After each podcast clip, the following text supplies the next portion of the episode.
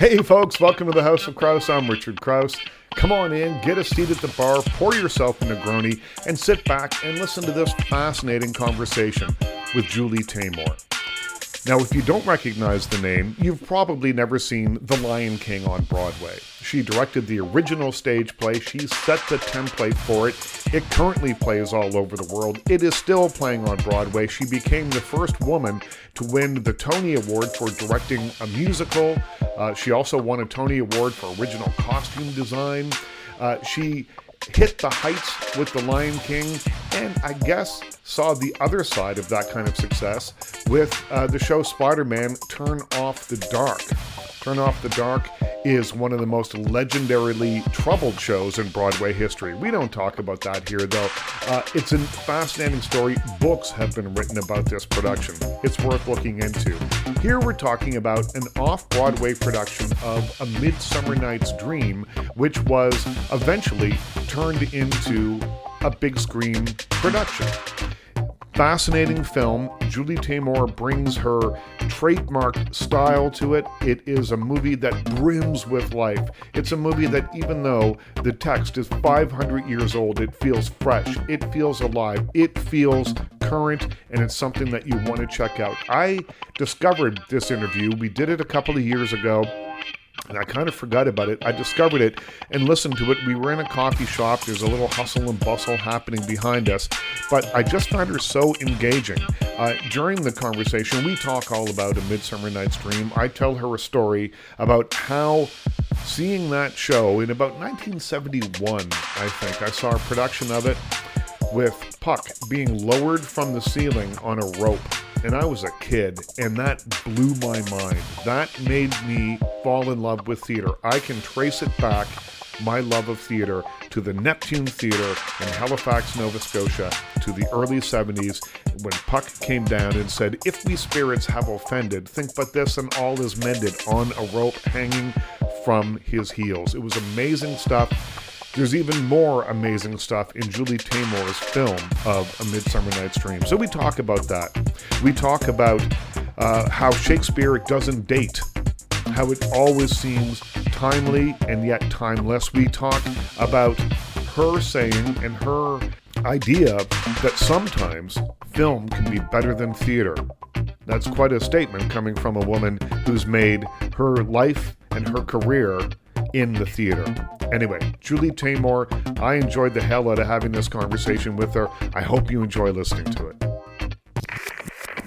Midsummer Night's Dream is beautiful. It's such a beautiful uh, retelling of it.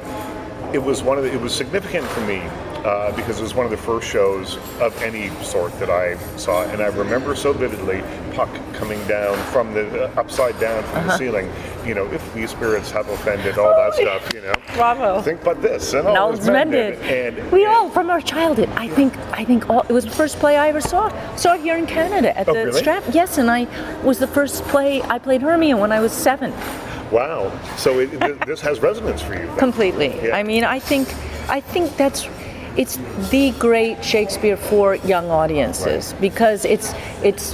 Did you get the behind the scenes thing? that he sent you? Did he give yes, you? Yes, I did. Yeah. Okay, if you haven't looked at it, there's the most adorable end. It's 15 minutes, right. but the last little girl at the end is so cute. She was in it, and she's talking about love how confusing love is. And I enjoyed working with these 17 kids because watching them every day, and they were in 80 performances, eight shows a week after school. We had no understudies. So they would come and watching them learn about love, cynical love, drugs, humor, Shakespeare, and how to how to work together was part of the most exciting.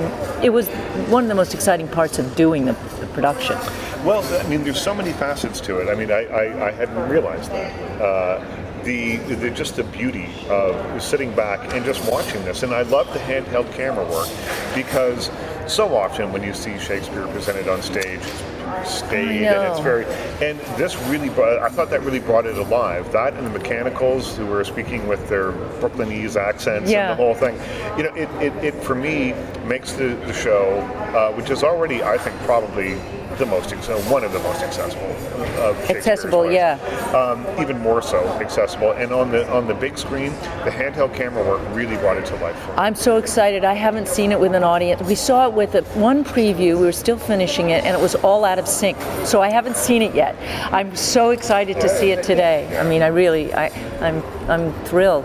It's a, and it's a nice uh, print, I think. They Yeah, said, no, it's yeah. a beautiful print. Yeah. It's a beautiful print, and, or what I saw. Whatever, assume it's the same DCP, yeah. yeah, yeah, yeah. They don't do prints anymore. We're so old now. That's the I thing, know, right? The yeah. Um, so, tell me a little bit about revitalizing something like this. I mean, Titus Andronicus, of course. I mean, you've got a Yeah. long history with looking at Shakespeare and, and doing something with it, turning it on its head a little bit. Um, why this one? Why Right. now? Well, this is a two part because I, I inaugurated a new theater in Brooklyn, Theater for New Audience, with this show. And I had done, two years ago exactly, I had done readings of about four or five Shakespeare trying to decide when I was offered to open the new theater. This is the company, Theater for New Audience, that I've worked with for 35 years. I did I did actually designed uh, Midsummer Night's Dream for somebody else tw- 15 years or 20 years ago. But then I directed Titus Andronicus, Taming of the Shrew, The Tempest three times, and now this, and Green Bird, you know, a non-Shakespeare. So it was an honor to open the theater. I did everything from readings of, you know, I don't know, I don't maybe Macbeth and uh, you know, some really dark things. And I thought, you know what? This is a celebration, and Midsummer Night's Dream is about. It was made for a wedding. At least that's what we're told. Don't you love that? That you're going to sh- do this play and have everybody fall apart. You've got one, I think it's genius. The one night before you're getting married, all your worst nightmares will happen. right. You'll fall out of love, you'll get drugged, you'll fall in love with somebody else, you'll fall apart, you'll, you know, everything goes wrong. But ultimately it goes right. And this, this is such a blessing for a wedding that I thought this is how you bless a new theater. You make that marriage between the audience and the actors, the audience and the artists. So, and it has been, a, a, I think at the New Amsterdam where we did Lion King, ironically, when that theater was being re- renovated and by Disney, I had, didn't know them. I actually went to them and said, I'm interested, because it had been restored originally or made originally. The first show was a Midsummer Night's Dream, excuse my English, but Midsummer Night's Dream, 1920s and 30s. So I went to Disney. I said, "Could I do a Midsummer Night's Dream here?" They said, "No, but would you do The Lion King?" Wow. So it's a very So funny, twisted. Yes, it does. And I had really, after that, I had avoided. Many people said, "Why don't you do Dream?" And I said, oh, it's, "It's almost too perfect." In a way. You know what I mean? Oh God, visual, uh, fairies. Well, it's the most fantastic, Fantastical. looking, fantastical looking of all the plays. I Right. think. I think you're right. So I avoided it, and I I finally said, okay, if I'm going to do this, I have to I have to crack the nut of what is that magical fairy world. How am I going to do that? And I really didn't want to do the sort of it's not that it's obligatory, but what people would expect, which is puppets.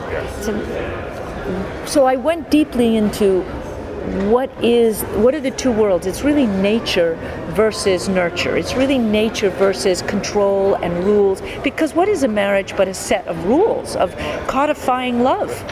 Contract. and contracts. So all that beautiful first love that is from 12 or 13 the romeo and juliet pyramus and thisbe all of a sudden is a girl is going to die in the, almost the first scene in the play if she doesn't marry her father's choice. That's a great way to start a comedy. The, the old Athenian, uh, The Athenian law. Yeah. So I thought, I'm going to do the fairies with children. Not that that's a new concept, but I'm not going to do fairies with wings and cute little tutus, even though no one does that anymore. I want raw. The I call them the rude elementals because you've got the rude mechanicals. Yeah. What I wanted is prepubescent children who are before the rules come in. And they will not just be the fairy world, but they will be the forest. Because on a bare stage, you know, what you saw here, you've got audience th- wrapping around And three close. sides and clo- And right. very close. Oh In my the God. film, you see, it almost looks at one point there was a, a few people I noticed with you know you can see their playbills. Yes. Their, oh yes, th- definitely. And they ha- they felt the fabric that was going, which you don't get in, in cinema, but you get many other things.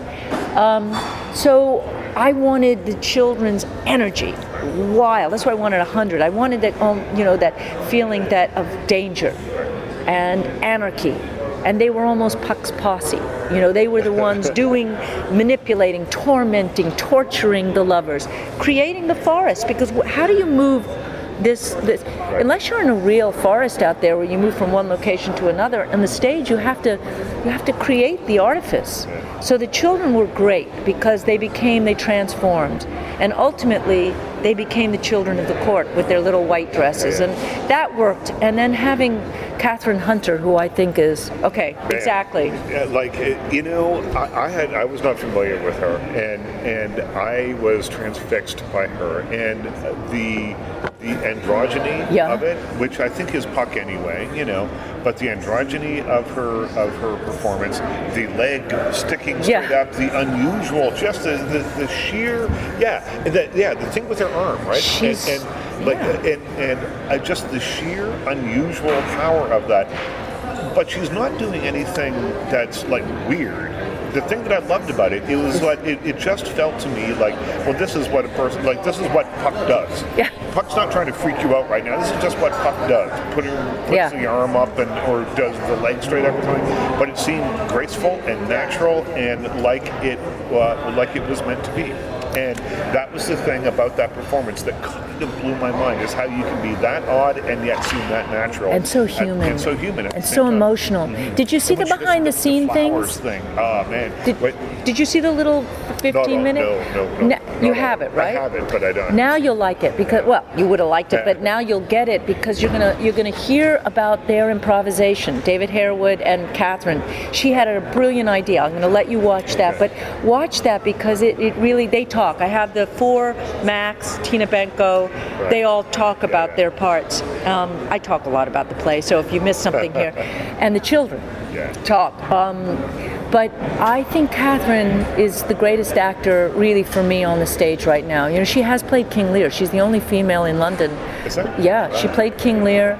She's in New York right now, opening a Peter Brook play at Theatre for New Audience. Is she? She's not. to New York, too. She's she's. It's opening this week. I forgot what it's called, but it's at. You'll look it up. It's it's opening this week. Yeah. Uh, it was in London. It's Right. being coming to to New York.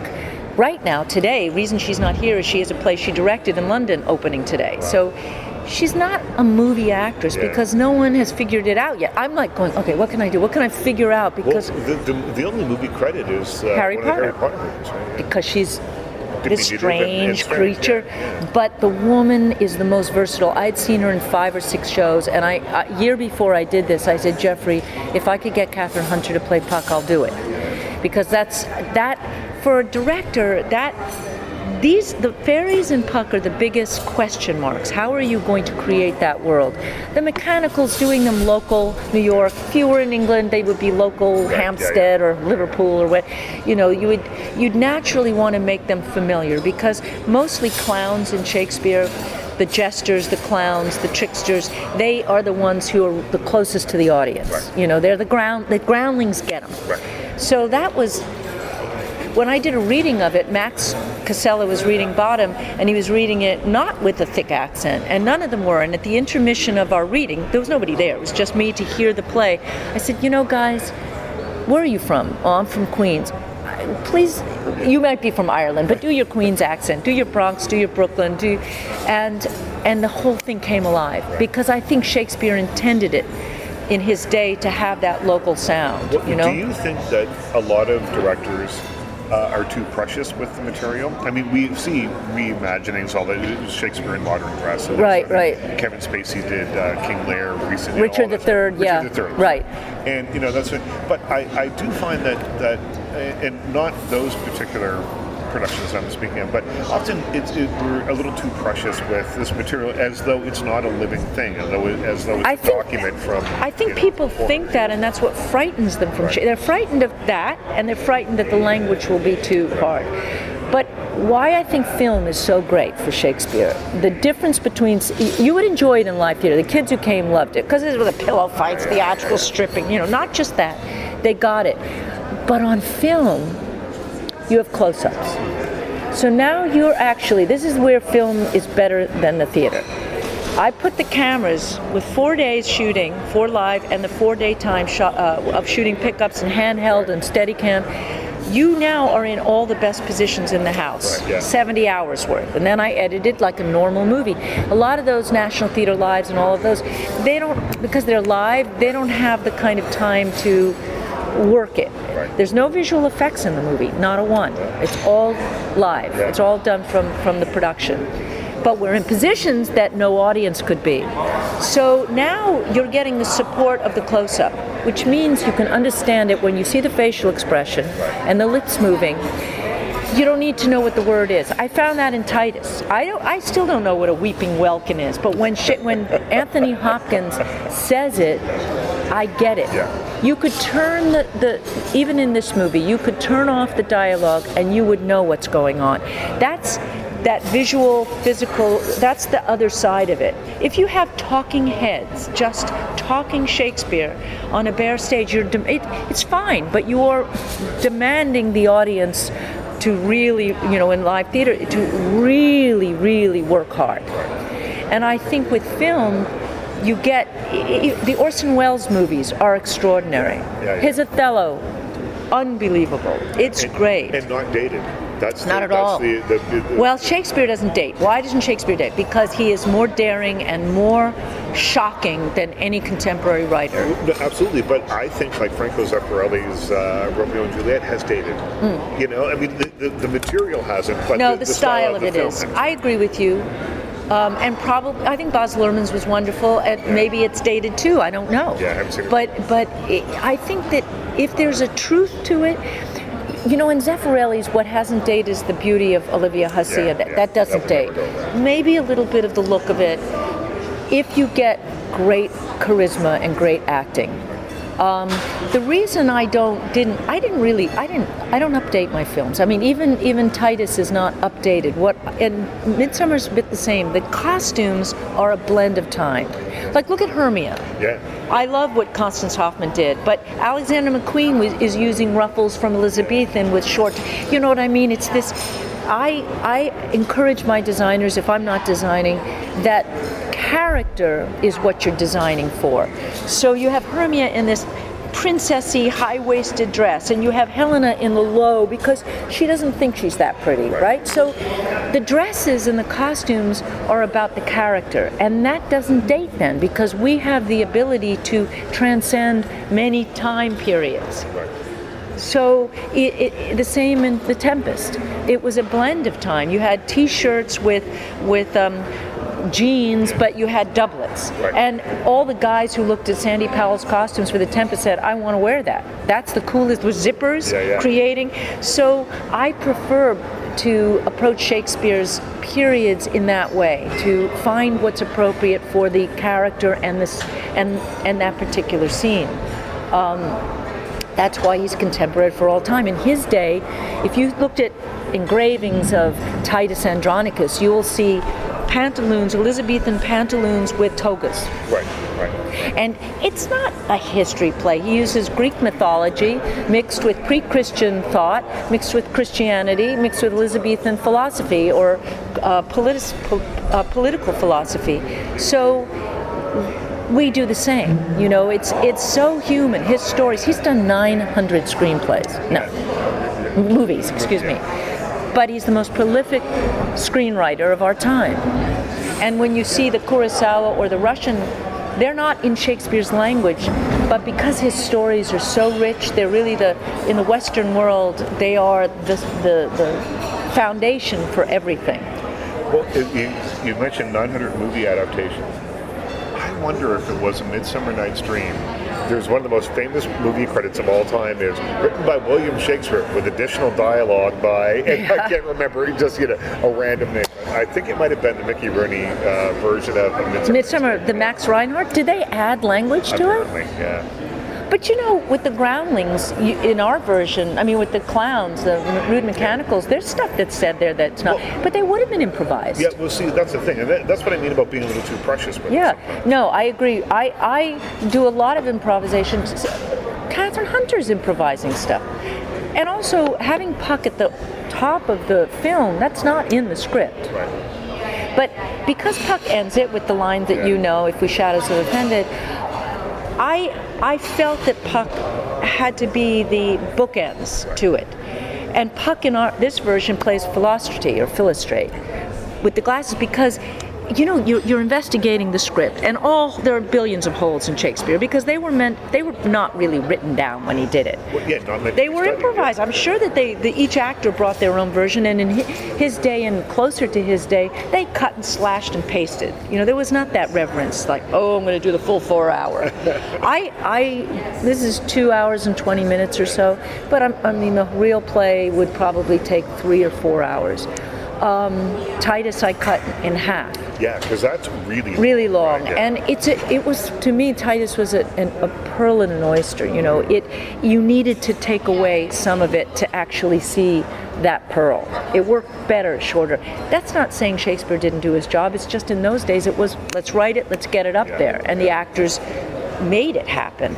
So with the clowns and the comedic actors it is commedia it is they're not even in verse you know so so you must allow these actors to improvise. Russell Brand and Alfred Molina, if you ever want to have a ball, really. Did you see The Tempest with Helen Yes, Mirren? yeah. Okay, did you ever see Russell's riff online? No. Okay, write it down. Russell's riff. It's a three-minute improv by Russell Brand on our first rehearsal when I stuck a little camera and I said, "So, Mr. Brand, Mr. Trinculo, tell me about yourself." And he went on a tangent that is the most genius. It's better than Shakespeare. It- it- but he didn't want. He would not stray from the Shakespeare when we did the movie because he didn't want people to accuse him of not being able to do it. But I, it's the most. The other thing he did was something that's online called Russell Branded Shakespeare, where I interviewed him as Shakespeare, ah. and it's thoroughly enjoyable. I'll have a look. He's such a smart guy, Russell. Very sharp. Really sharp. Yeah. Uh, we are out of time, but Okay. I, I, but I, I tell you, so where I started with all this. So the first time I see Midsummer Night's Dream, I'm this big, Right. And I went to a place called the Neptune Theatre in Liverpool, in Halifax, Nova Scotia. John Neville was the artistic director because it was in the probably early '70s. British actors weren't getting the work that they once were in theatre Yeah. in Britain. Something uh, They came here. No money, and they all came here, and they went to places like Nova Scotia and Calgary and like tiny little theaters, but you know, the government was like, my God, well, John Neville wants to come here and direct and poured money at them. And so I saw him do Othello. I saw him. I saw. I mean, I saw this this towering figure of you know do all these amazing plays. But my memory of falling in love with Theater.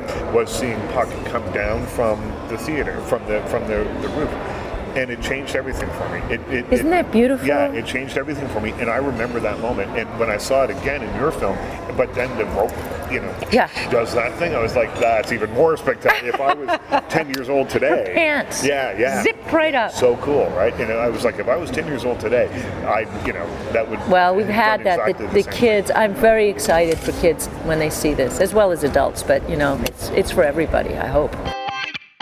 That was Julie Taymor talking about A Midsummer Night's Dream and her production of it on the big screen as well as on the stage. Uh, get a chance to see this. Make time to see this. It really is beautiful. And the performance that really stood out for me was from Kathryn Hunter. She plays Puck in this. Now, as we mentioned in the interview, you don't get a chance to see her on the big screen or even the small screen very often. She really is primarily a stage actor. Uh, but look at Harry Potter and the Order of the Phoenix. She's in that. She's on the television show Rome. Uh, find a way to see this woman's work by any means necessary. She is a tremendous actor, and you'll enjoy it. We got some sad news at the House of Kraus last week. Michael Nyqvist passed away. Now, he was an actor that, if you saw the Millennium series, that's the original Swedish Girl with the Dragon Tattoo, Girl with the Dot Dot Dot movies, you would have seen him as Mikael Blomkvist. He was uh, one of the stars of that movie. That's really the, the series of films that made him an international star. He had already been a star of stage and screen in Sweden. Uh, he went on to make more American films like Mission Impossible, Ghost Protocol.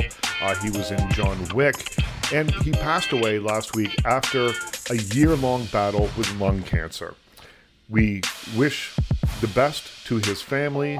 Uh, we remember him now with the conversation that I had with him probably about six years ago, maybe seven years ago, uh, just as the whole Girl with the Dragon Tattoo phenomenon was ramping up and preparing to steamroll its way right into the very center of North American popular culture. The Girl with the Dragon Tattoo, had you read the books before you were approached to star in the film? No, I didn't. There was such a fuss about the books, and I thought, oh, everybody reads it. I don't have to. Uh, I stick to my Marcel Proust or something like that. And uh, then they called me and they said, do you want to play Michael? And I said, mm, perhaps. I was so afraid I should turn out to be a commercial junk, or more or less, you know. Uh, so, but I, then I met the director, and just in three seconds, I found out that he, he's serious. He wants to do something serious about this, and uh, he started to tell me about stories, and I felt, oh, this is good stuff. Mm-hmm. So I bought the three books, and I had them. I read them, I think, in, in one and a half a week or something. extremely magnetic. It is, yeah. Well, it, the the role of Michael in the film uh, or in the books, I guess, is such an iconic role now because these books have been bestsellers all over the world. Was there any nerves attached to playing a role that people have such preconceptions about? Yeah, it was a little bit like you know, that was the thing I was afraid about, to be honest, in mm-hmm. the beginning. So I felt like, is this as to play in a Harry Potter thing, you know? Right. Like I had 50 million people read my script before we started. So, and uh, then I found out um, perhaps I can see that as a challenge. Perhaps I can do something else about it. Mm-hmm. Perhaps I can uh, put add something to it. You know. Now, was it always intended that you would star in all three of the films? Yeah. Yes. It was that was the contract, and uh, otherwise it would be very strange. Right. Right. It was a trilogy. Yeah. Now, um, tell me a little bit about why you think that these books are so popular all over the world, and now that the movies, because the movie, uh, The Girl with the Dragon Tattoo, is already out in Sweden, right? Yeah. And it's been a big hit over there. Yeah, everywhere, you know, where we go, just hilarious. I don't know. uh, so, uh, when I say what it what is it's in the books and in the films also it's like it's a little bit anarchistic in a way that you can change your life, the society you live in, uh, not by bombs, but with a pen or a cell phone or a computer. You can turn things to be better. Right. And that's that's that kind of that power you feel with it. You know, when you read it, you you go into this char- this characterization as he Stig thought was so important for democracy, and uh, because he had he had a mission about that. Mm-hmm. That was his thing, and uh, I think that is the major thing. Uh, on the other hand, it's a little bit of our dreams, like if you could take this free sex thing as they have. Right. Is what we want to live in, but not with your wife. You know, it's, it's kind of what we thought were so easy, you know, in the 60s and 70s. Yes. Well, and also it is uh, that you don't judge people, you know, because we don't like that. We, but we even do that every day, and and uh, and that's the one of the major subjects. Like, don't judge people; they can really surprise you. You can take you know yeah whatever. Well you really see you really see that in the lisbeth character and in michael's character as well. But uh, with lisbeth she has i think this incredible story arc that uh, makes her uh, such a, a, fascinating character. Yeah she has this sickness of asperger and uh, she's a little bit like a Lara Croft with uh, a computer. Mm, absolutely. Yeah, yeah, yeah. Yeah. Now, this is a, a, a very Swedish film. I'm talking about the, the girl with the dragon tattoo now, uh, but it's also very violent in parts. Um, do you, how do you feel that uh, American audiences and, and North American audiences will react? if I take these Scorsese films, they're very violent, and uh, I think the violence you're used to in a way to see from films. What it's about, it's, it's violence that is kind of a violence that you don't want to see. It's not two bandits fighting. It's uh, violence against women. It's um, things like that that we try to. Well, violence against uh, kids also, know. Yes. Yeah. Well, I, I, I really, uh, I, I was really taken with the film. I, I found that even though it was uh, two and a half hours long, there's not a moment in which I wasn't sitting on the edge of my seat. Oh, great! Thank you. Yeah, yeah. Now, And I hope you don't have a bad back or something. I, I, I feel okay. I'd sit through it again, no problem. Now, these Uh. movies, uh, there's three films in the series, and they were made in very quick succession. Uh, How, as an actor, did you find that influenced the performance that you were able to give as Michael? Uh, oh, just- uh, uh, can, can you give me your question So- again? Sorry. These films were made in, in very quick Yeah. succession. There's three films now. Um, Yeah. Did you find that the character of Michael changed over the, the arc of the three films? He, Or does, he does, and he does it in the script too. Because in film number two and three, he gets more and more paranoid. Mm-hmm. Uh, because he gets self, he drags into his own story in a way. right. So yeah, Now, I, I've heard, and I'll, I'll let you go uh, uh, after just one last question. I've, I've No, heard that cool. th- that there's going to be an American remake of this film, which I don't really think is a great idea. I have to tell you, but who could you imagine playing Michael in an American remake? uh, the one I can see for myself is George Clooney. To be honest, Right, Yeah. right, right. because he has this. When he does things, I can feel that he goes into things not just for the money. He seems uh, with his whole heart, and uh, I think he has a mission in a way. What kind of film he chooses and all that. That was the voice of Michael Nyqvist, the late great Swedish actor. You know him as the star of the Swedish Dragon Tattoo movies. Uh, he was much more than that a stage actor, uh, an intellectual. He'd rather be home reading Proust than reading the Dragon Tattoo books, although he said he liked those too, I remember from the interview. But he was a fascinating guy, and uh, the acting world is just a little bit of an emptier place without him. Thanks to Julie Taymor for swinging by. Thanks to you for coming by every week. We know you have to carve out a chunk of time to come visit at the House of Kraus. You want to come in, spend some time, kick back because it's always cool to be here. There's always something fun going on here. We love having you come every week. We'd love to have you come back. So come back every Monday. We put a new show up every single week. You never know who's going to stop by for a visit, and who knows, it just might be one of your favorite people. So come by and see us.